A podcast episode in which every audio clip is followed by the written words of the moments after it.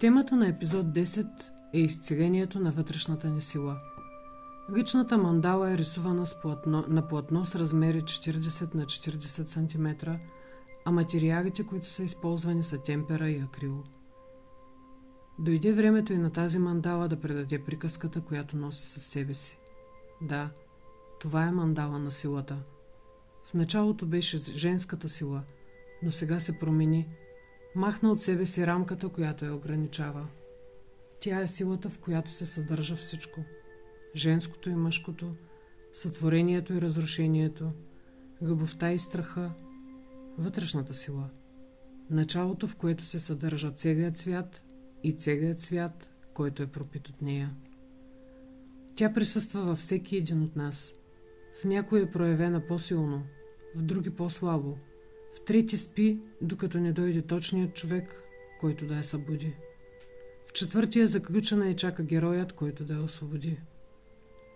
Предназначението и целите на душата са различни и затова тя се проявява по различен начин.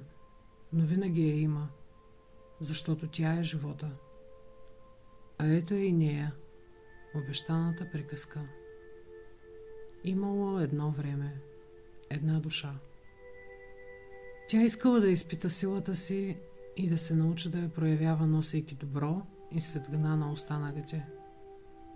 Затова слязла на земята в семейство, където родителите са били консервативни, не вярвали и не познавали собствената си сила. Когато се родило детето, те усетили, че това, което носи със себе си е нещо ново и необичайно, изпитали страх – защото не го познавали и го оковали. Оковали го, за да го предпазят, защото не са знаели какво друго да направят.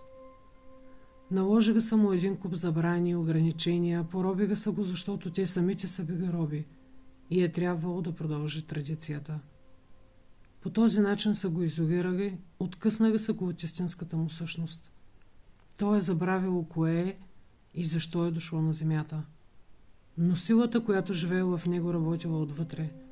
Търсела начини да се прояви навън.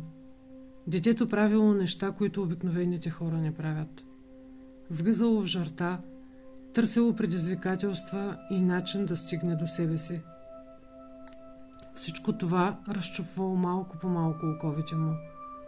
Така, опознавайки себе си, през трудностите и опасностите то добивало смелост и увереност, която му помагала да се движи напред, да достигне до силата си и да я освободи.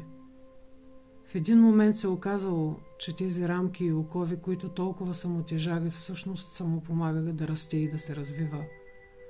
А родителите му са най-верните помощници. Те са били пазителите на тази сила. И че в лошото винаги присъства и добро – стига да имаме очите да го видим. Сега е дошъл моментът тя да се прояви навън. Да даде на останалите от огъня на любовта, който носи в себе си, да обича и да бъде обичана, да прояви себе си в цветове и форми, които не подозира, че носи. Дошъл е момента да се прероди в новото. А вие познавате ли вашата сила? Спи ли тя или вече е будна и чака звездният си миг, за да се покаже на света? Можем да го проверим заедно. За мен ще бъде чест да я нарисувам за вас. Благодаря ви. Благословенни бъдете. Ивет.